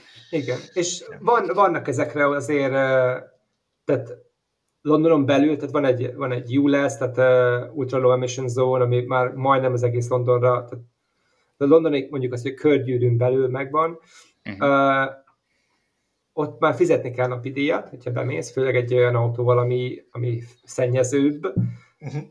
de összességében az nem annyi, tehát sokkal drágább egy elektromos kukás autót venni, mint azokat, azokat kifizetni egyenlőre. Uh-huh. Uh-huh.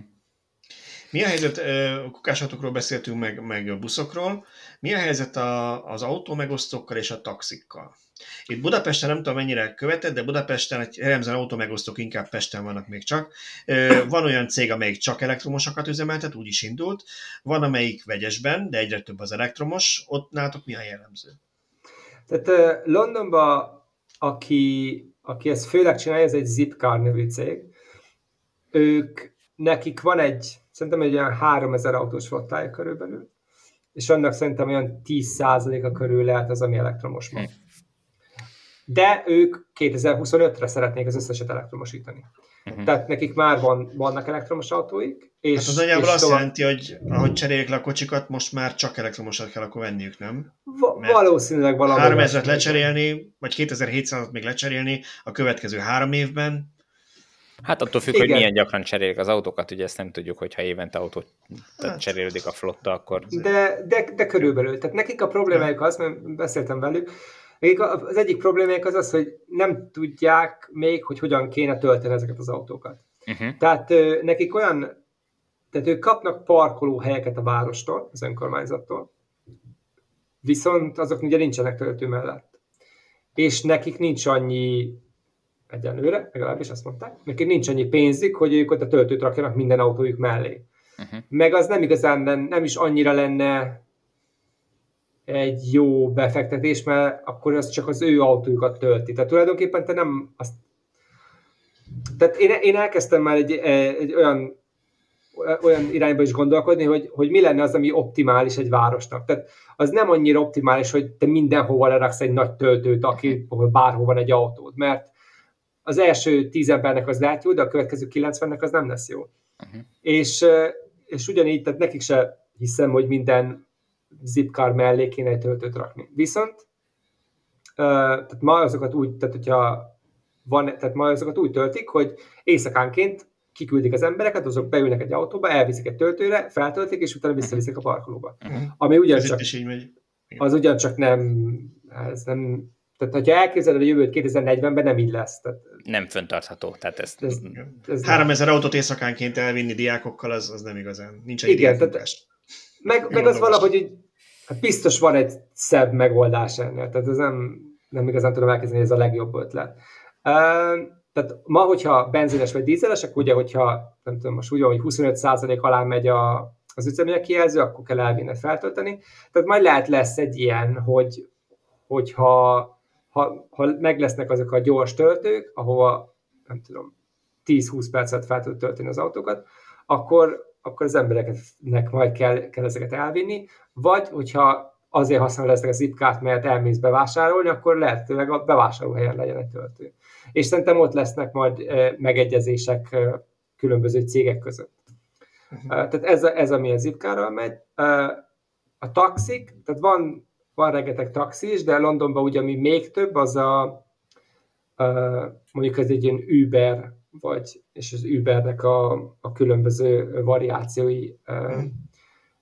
variációs cégek, és azoknak a járművei. Tehát az, az sokkal több. Tehát, uh, aztán van olyan 20 ezer taxi, amiből olyan a negyede, tehát olyan 5000 elektromos, vagy elektromos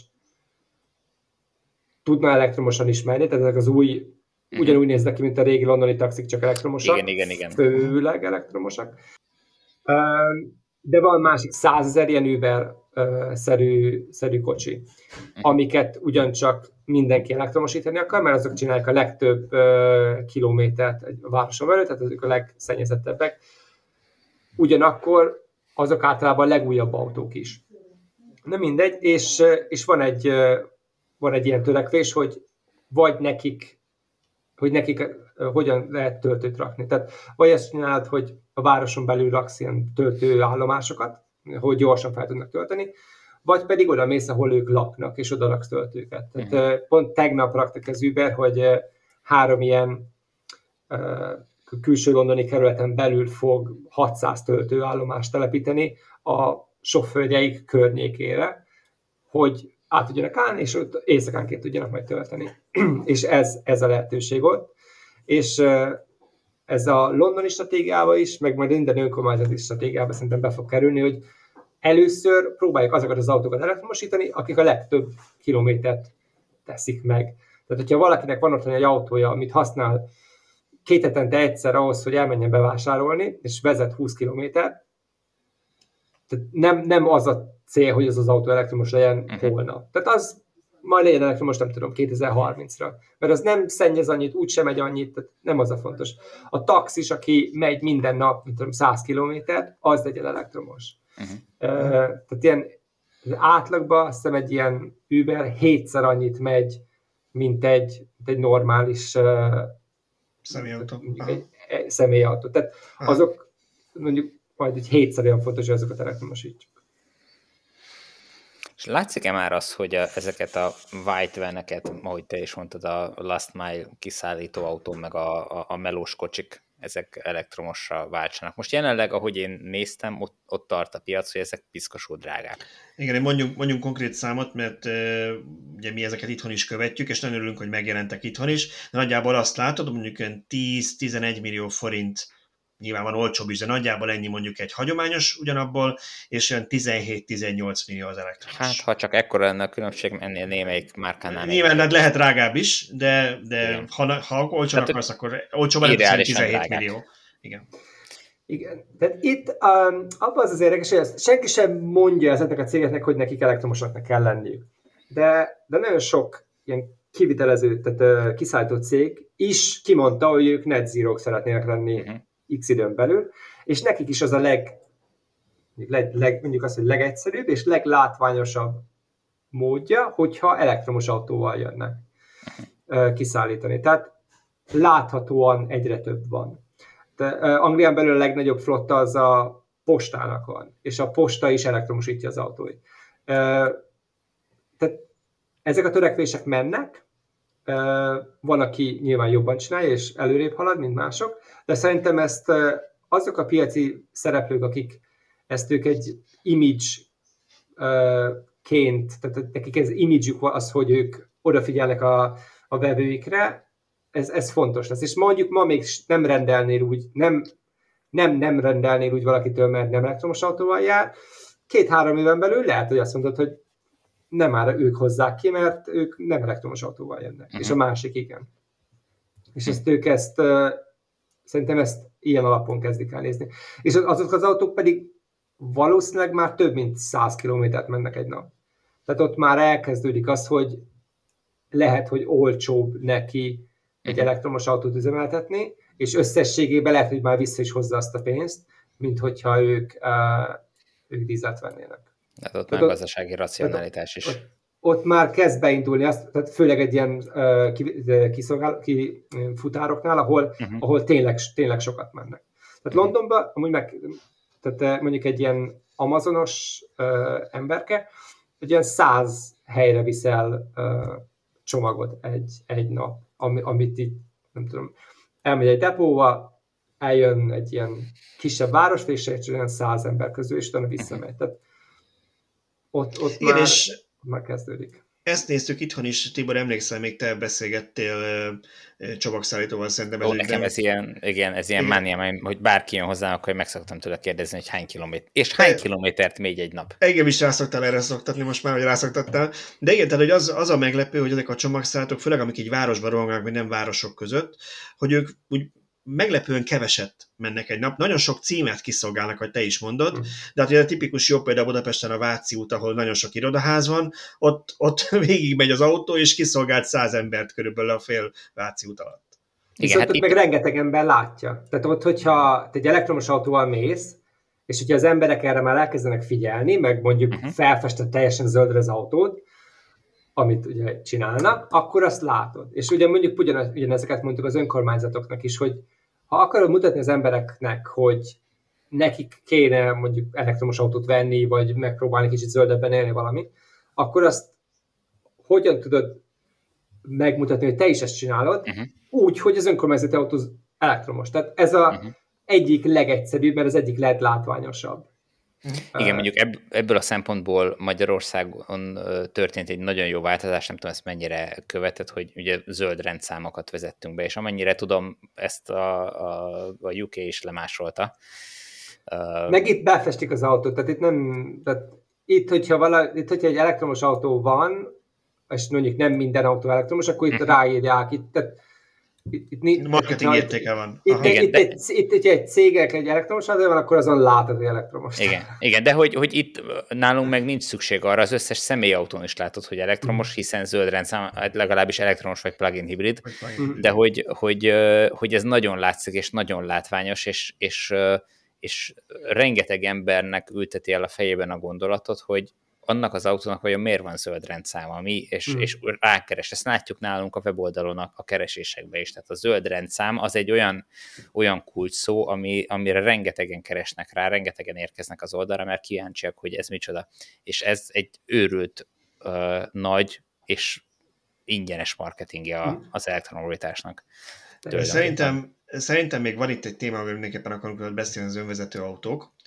De akkor ennek a témának a lezárásaként hagyd mondjak egy gyorsan lőkeresem nagyon friss adatot Nagy-Britanniában. Ugye mi igyekszünk követni, hogy hogy alakul az elektromos autók eladása. És a február hónap most már megvan a Nagy-Britanniára, amit azért azt kell tudni a februárról, hogy az egy negyedév közepe, ugye a legnagyobb elektromos autógyártó a világon, a Tesla, az nagyon így erősen az utolsó hónapban szállít mindig ki. Tehát azért szokott lenni az utolsó hónap legtöbb helyen Európában erősebb, mert a legnagyobb gyártó világszinten, ugye Európában azért a Volkswagen csoport az előrébb van, de sokat számít, hogy mennyit adnak akkor át. Ehhez képest a február, ezt csak ezért vezettem így fel, 17,7% volt most Nagy-Britanniában, 17,7% volt a teljesen elektromos, és erre jött még 7,9, majdnem 8% plug-in hibrid, ami ugye összeadod, akkor az a negyede Egy az negyede. autóknak, és hogy ez mekkora ugrás, előző, tehát most 17,7 volt elektromos, előző évben, februárban 6,9. Hm. 7,9 volt plugin hibrid, előző évben 6,1. Tehát itt is látszik, hogy a tisztán elektromos mekkorát ugrott. Igen. És most már nem arról van szó, hogy egy évvégi hajrá, vagy egy negyed évvégi hajrá, hanem ez egy normál mezei február. 28 napos hónap semmi extra. Úgyhogy ez mindenképpen nagyon jó, és hát ugye most, hogy ezeket elmondtad, így valamennyi érthető is, hogy ezt a ezt a net zero 2030-ra, ezt nem egyszerűen marketingnek veszik ezek szerint Londonban, hanem ehhez nagyon komoly tettek társulnak, úgy a privát szférában, mint, a, mint az önkormányzatok. De, de, de ahogy én érzem, bocsánat, hogy még mielőtt válaszhoz, hogy, hogy ahogy én érzem, itt igazából arról van szó, hogy, hogy valaki elkezdte ezt kimondani kellően magas szinten, hogy 2030 lesz az az év, amikor aztán mindenkinek ezt meg kell tudni oldani, és, és senki nem akarta úgy érezni, hogy ő lemarad, kimarad, és ezért mindenki beállt e mögé, és, és tartja magát, és, és próbálja mutatni, hogy ő igenis azt a céldátumot el fogja érni, nem, nem, nem fogja el blitzelni az egészet.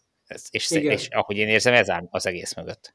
Tehát a, a 2030 az törvényben van, hogy azután nem lehet eladni uh-huh. nem elektromos autót. Tehát az szerintem rengeteget segített, mert az, az mutatta a piacnak, hogy, hogy ez van. Tehát itt nem lesz utána más opció, hogy mindenki elektromos autót fog venni. Világos, de abban benne van a lehetőség, hogy azt mondják mondjuk az önkormányzati cégek, hogy mit foglalkozok én vele, majd 2029-ben meg földöltöm a flottát dízellel, Uh, még akkor a következő tíz évről megveszem a dízeleket, és akkor jó leszek én úgy.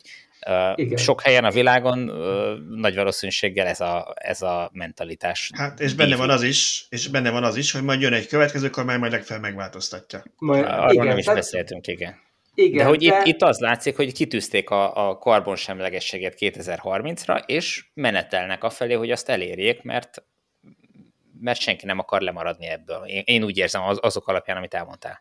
Igen, és szerintem igen, és ez, és ez, ez valószínűleg azért történik, tehát én valamilyen szinten cínikus vagyok ebből, hogy mert, mert rájöttek, hogy az embereket ez érdekli. Tehát az embereket érdekelt ez a kérdés, és uh-huh. emiatt valamit tenniük kell.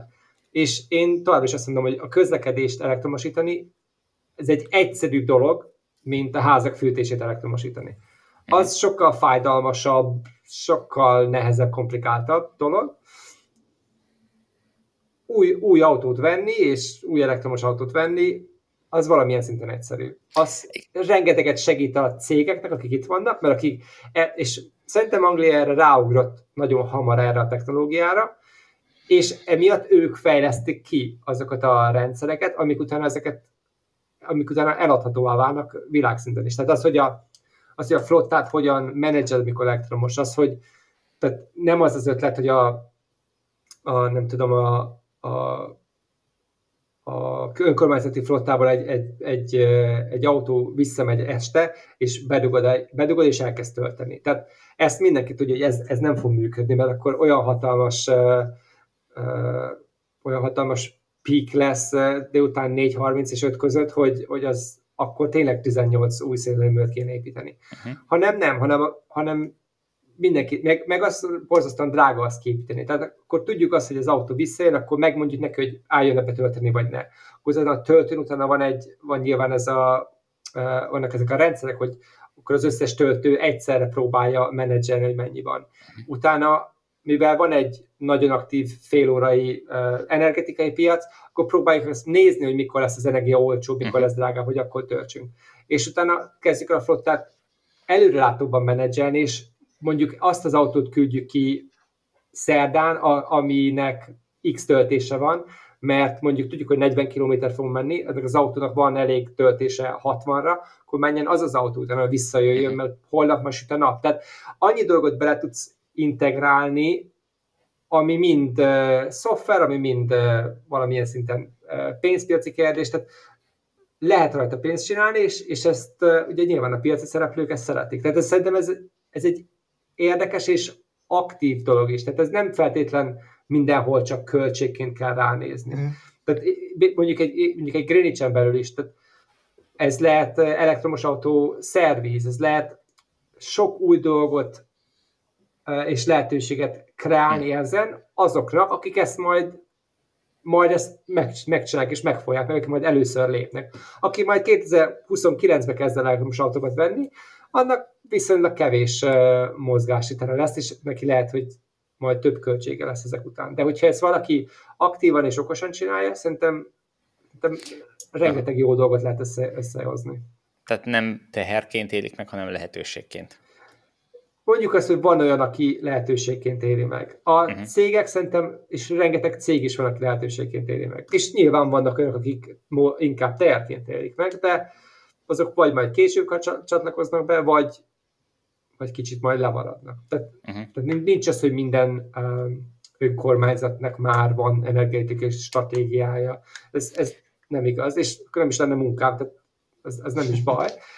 Majd lesz, uh, de, de szerintem nagy, nagy részük el, elindult ebbe az irányba egy, volt egy fél mondatod arra, hogy, hogy azért csinálják, mert hogy az embereket érdekli. Ez, ez szerintem egy nagyon fontos dolog nekünk. Én erre így nem fektettem eddig hangsúlyt, de akkor ezek szerint ahhoz, hogy ezek a változások elinduljanak, lehet, hogy az embereket kell érdekelté tenni, mármint, hogy, vagy, vagy azt kell kiváltani az emberekben, hogy őket érdekelje, és hogyha az embereket érdekli, az ő elvárások az, hogy egyre több zöld kiszállító autót lássanak, akkor nyilván a cégek is fognak váltani, és, és akkor már hogy nem kell annyira tolni őket, hogy, hogy váltsanak, hanem, hanem ez megtörténik maguktól is, vagy meg, meglépjük maguktól is.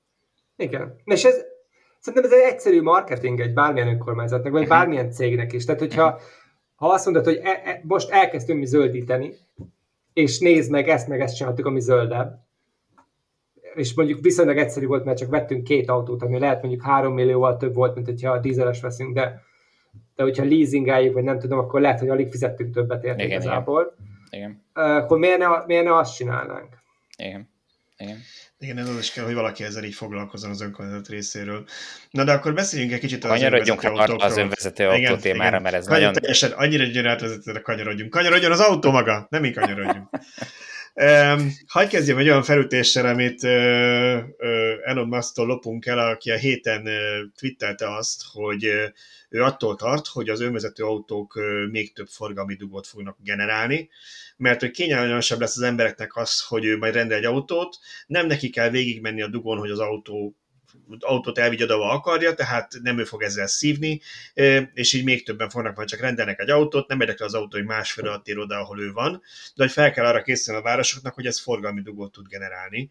Ugyanakkor meg vannak, akik azt mondták, hogy hát az önvezető autók, meg a robotaxik, hogy ugye kombináljuk kicsit, azok meg azt fogják elhozni, hogy hát kevesebb ember fog autót venni saját maga, akinek lesz az is, majd kiküldi napközben, hogy egy film keres pénzt nekem, amíg én dolgozom az irodában, tehát kevesebb autó lesz majd a városokban. Tudom, hogy ti ezzel foglalkoztok, ti gondolkoztatok, számoltatok már ezzel, néztétek, hogy több vagy kevesebb autó lesz így? Mi igazából kétféle dologra néztük rá az önvezető autók témakörből, mondjuk azt. Az egyik az, hogy az emberek mit gondolnak róluk, és hogy, és hogy mi az, ami az embereknek fontos, főleg biztonságilag, és hogy miket lehet csinálni abban, hogy, hogy olyan autókat csináljunk, amiket az emberek is biztonságosnak éreznek, és hogy ez, ez hogy néz ki. És a másik témakör pedig az, hogy ha lesznek olyan szolgáltatások, amik önvezető autókat használnak, akkor azok miket tudnának csinálni egy városba, és az emberek hogyan szeretnék ezeket. Uh-huh. Uh, de válaszol a kérdésedre, szerintem nyilván, hogyha tehát szerintem nem lesz az nagyon hamar, hogy teljesen önvezető autókat fognak az emberek vetni. Mert egyenlőre, amiket én láttam, azok még borzasztóan drágák. Tehát, tehát nem, nem is racionálisan drágák.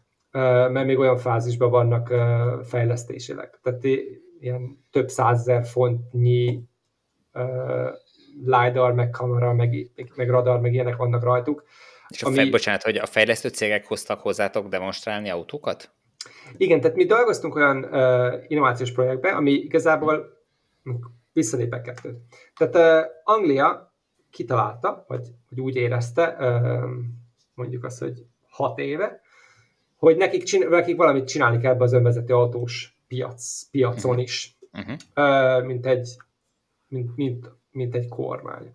És elkezdtek uh, projekteket támogatni, tehát pályázatokkal támogatni a szektor fejlődését. Uh-huh. És uh, ugye a szektor az úgy fejlődött, hogy voltak eleinte ilyen próbálkozások, tehát főleg ilyen kis buborékautók mentek jobbra-balra, azokban azokba mi dolgoztunk olyan projektekkel, ahol mi raktunk bele embereket, tehát nekünk az volt a feladatunk, hogy uh, kitaláljuk, hogy uh, hol menjen ez a, ez a próba, az emberek uh, mit érzékeljenek, mikor, mikor benne lesznek, próbáljuk megérteni, mit gondolnak róluk.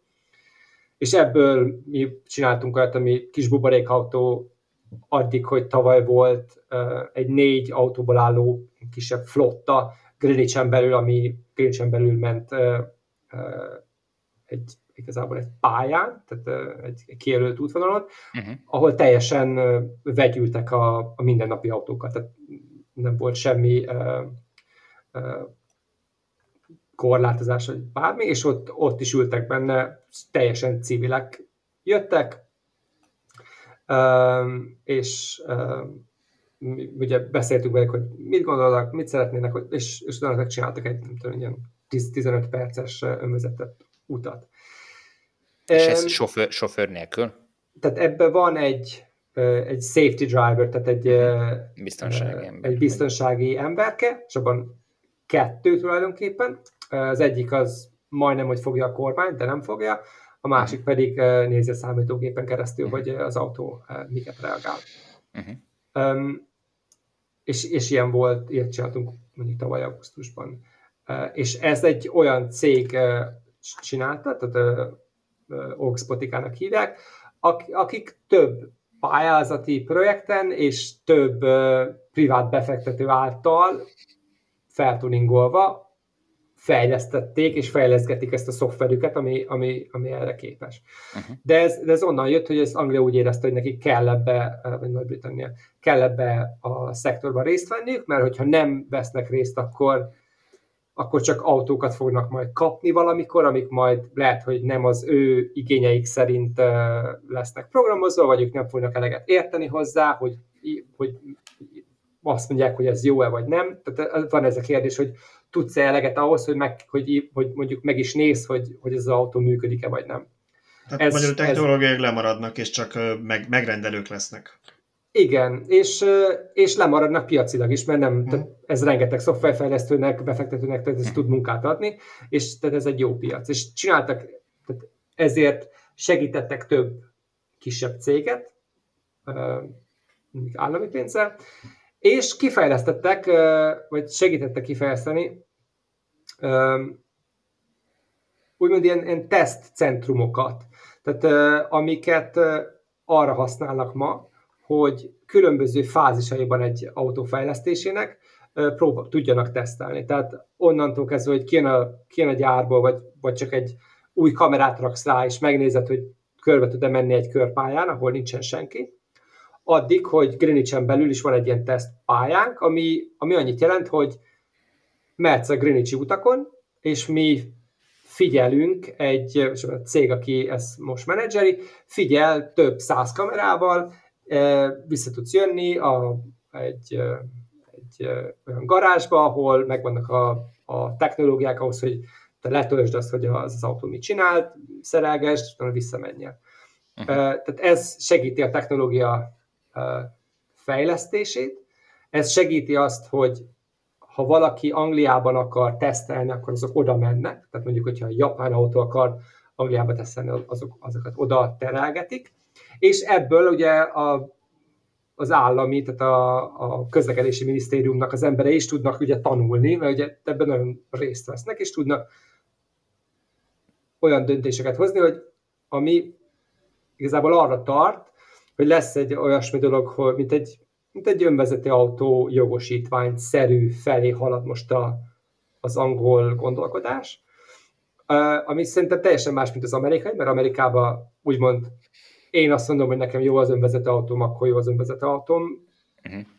ötlet van, tehát ez az Elon Musk Tesla, én önvezetek, és mondjuk Angliában ez kicsit inkább uh, tehát mondjuk azt, hogy kicsit kontrolláltabb, de kicsit szerintem biztonságosabb az, hogy próbáljuk uh-huh. kitalálni, hogy milyen teszteken kéne egy autót, egy autónak átesni az, hogy utána az emberek majd megbízzanak benne. És, és ugye ezt meg tudták tanulni, és ugye e, felé haladnak most. Hogy és akkor készül, hogy... most, készül most egy ilyen szabályozás, ami, ami majd meghatározza, hogy minek kell megfelelni? Igen, tehát e, e felé haladnak. Tehát ez nem, ennek különböző részeit már, már megcsinálták, tehát az már megvan, tehát van szabályozás arra, hogy hogyan tudsz tesztelni Anglián belül, mit kell csinálni, hogyha tesztelni akarsz, mit kell csinálni, hogy emberekkel akarsz tesztelni, de ez a felé halad, hogy majd lesz egy szabályozás, hogy ha te önvezető autót akarsz a piacra dobni, akkor ezeken a teszteken kell átmenned. És, és mi ezen, ezen dolgozunk, vagy meg ők ezen dolgoznak, hogy ezt kitalálják, hogy ez, ez tényleg ez hogy néz ki, meg ez hogy praktikus. És milyen fázisban van most ez a fejlesztés? Tehát mennyire képes emberi beavatkozás nélkül közlekedni Greenwichben? Tehát, egy én, autó? tehát én mikor például én is elmentem egy ilyen 10-15 perces körre, ott egyszer se kellett közbe szólnia a, a sofőrnek. Hm. De voltak utána olyanok, akiknek többször is közbeszólt. Tehát um, még nem teljesen, tehát egy ilyen belvárosi vezetést nem igazán tud lereagálni egy uh-huh. ilyen autó, uh-huh. de egyre-egyre jobb. Uh-huh. Én, én, én, azt, én, egy ilyen, én egy ilyen pozíciót választanék szerintem. Hogy még, még nincs ott, de majd lesz ott. Uh-huh. És azt, azt mondtad, hogy igazából azt is vizsgáltátok, hogy az emberek vagy a lakosság mit tartana elfogadhatónak, vagy mikor érezné biztonságban magát. Erről tudsz mondani, hogy mit találtatok? Hogy, hogy fogadják el az emberek? Aha, mert igazából ez nagyon érdekes, mert, mert egy, egy, egy, tehát igazából, hogyha nem vagyunk benne ezekben a projektekben, akkor rengeteg mondjuk számítógép software engineer az, aki ezeket a projekteket csinálja, meg aki ezeket az autókat építi és programozza. Viszont nagyon érdekes kérdés az, hogy mi az a biztonságos. Tehát, hogy a két autó mondjuk nem ütközik össze egy kereszteződésbe, de mondjuk megállnak egy centire egymástól, az biztonságos? Tehát, hogyha te abba az autóba ülnél, mit éreznél? Valószínűleg az, hogy nem biztonságos. De mi az akkor az, ami biztonságos? Tehát 10 centi, 20 centi, 50 centi? Uh-huh. És ugye ez valószínűleg több, több féle dologtól függ. Ez változik attól, hogy ahhoz képest, hogy, hogy te, te ki vagy, te tudsz-e vezetni, vagy nem tudsz vezetni, hány éves vagy, milyen mi mentél keresztül, tehát mondjuk vezettél, már, vezettél el már, nem tudom, százezer kilométert, vagy csak tegnap kaptad nagyon jó És, és mi ezeket a kérdéseket próbáljuk feltenni, és utána segíteni a, a software engineereket, hogy ezt utána úgy programozzák be, hogy ezt, a, hogy, ez, hogy ezt így adja vissza majd, hogy ezt jól adja majd vissza a, az önvezető autó. És ezeket, most mi ezeket egy projektbe csináljuk szimulációba, de mondjuk ugyanilyen kérdéseket tettünk fel, mikor az emberek az önvezető autóban ültek is. És ott is az volt az érdekes, hogy uh,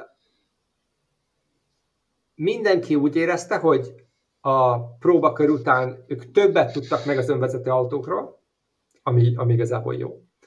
Viszont az, hogy mennyire akarnának önvezető autóba ülni, az a, az, az csökkent. Tehát mi csináltunk egy kérdőívet előtte, utána, és tehát az emberek többet tudtak róla, viszont kevésbé akartak holnaptól beleugrani egy önvezető autóba. Uh-huh. Ami, ami mutatja azt, hogy, hogy ez egy olyan technológia, ami nagyon uh, nagyon érdekesen fog szerintem beépülni az életünkbe, mert nem, nem csak annyi, mint egy telefon. Tehát van egy telefonod, ez nem igazán tud neked annyi rossz dolgot csinálni. Tehát egy autó, ha nem úgy közlekedik, akkor ad egy balesetet okoz, ad kettő, úgy tényleg bele tudja rakni a félszet, mert, mert hogy mondjuk megállt egy centire egy nagy Range Rover, akkor azért jobban ültél volna, hogy megálltam volna két méterre.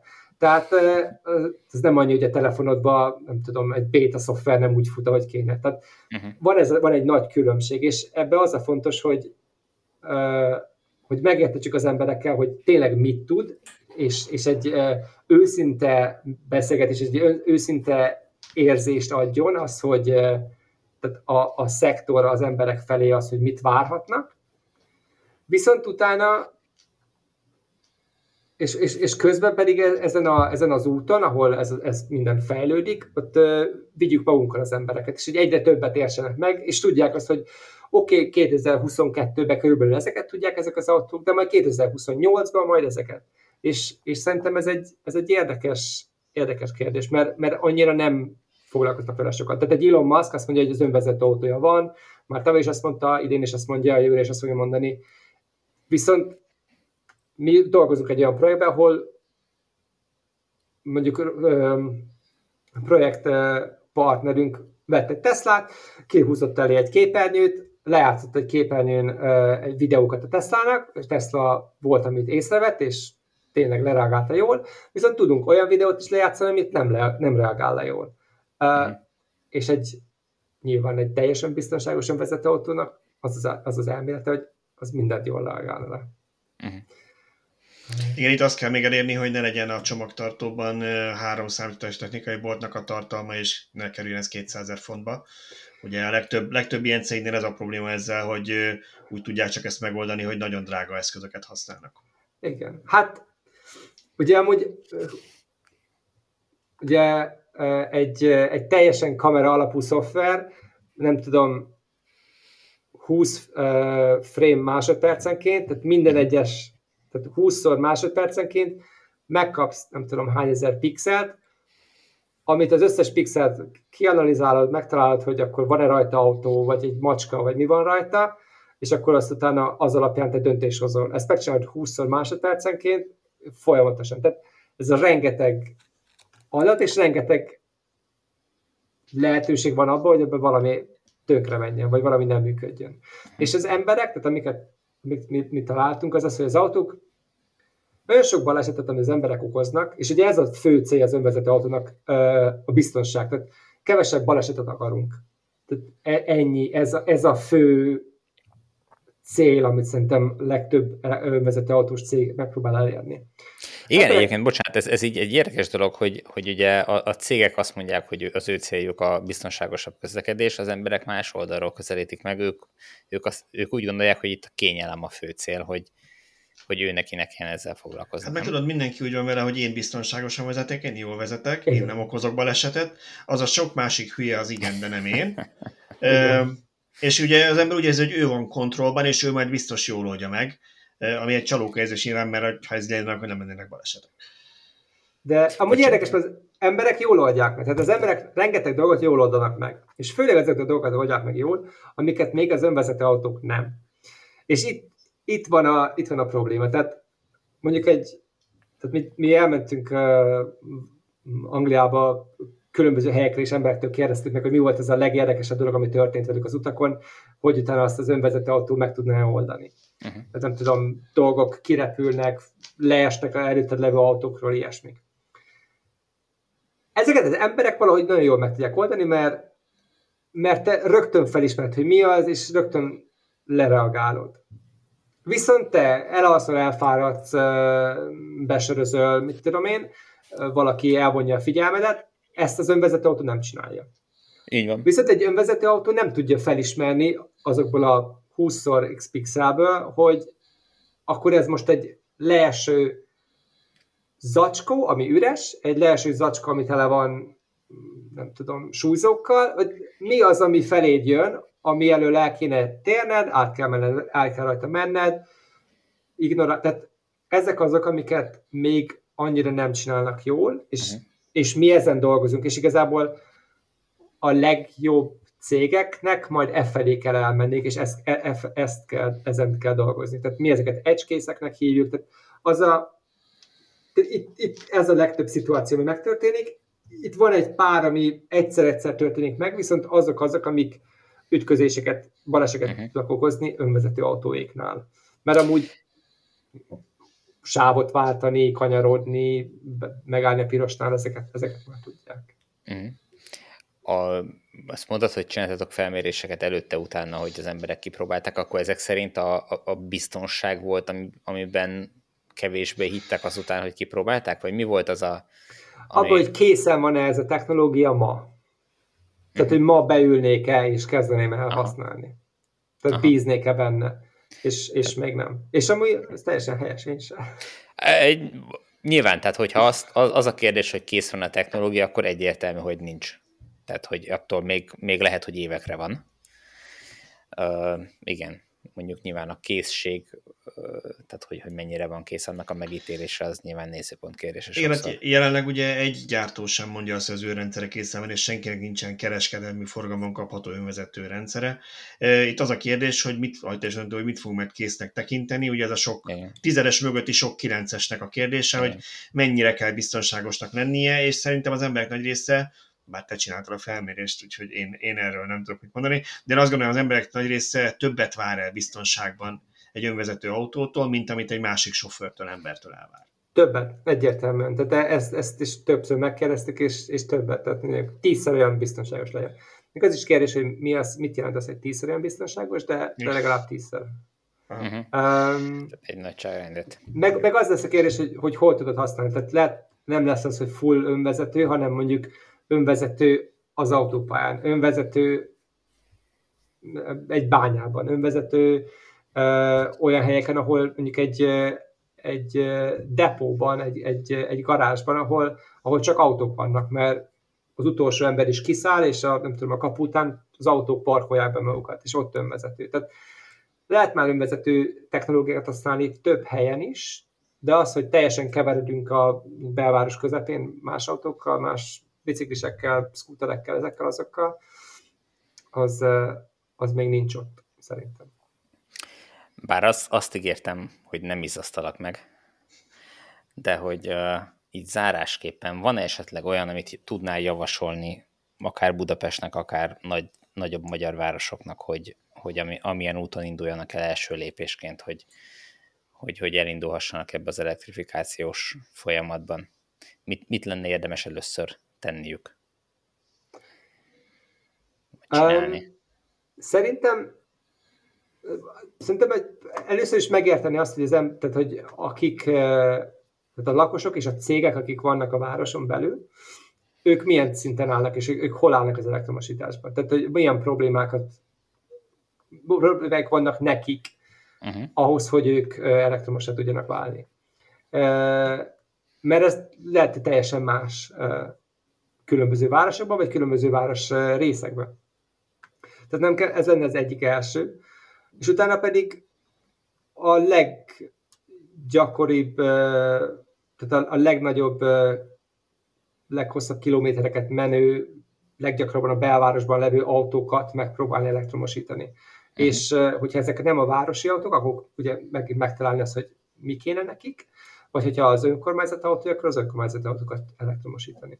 És szerintem ez egy, mint egy, mint egy utalás, mint egy, mint egy üzenet is mindenki felé, amikor, amikor a saját flottádat is komolyan veszed és, és elektromosítod.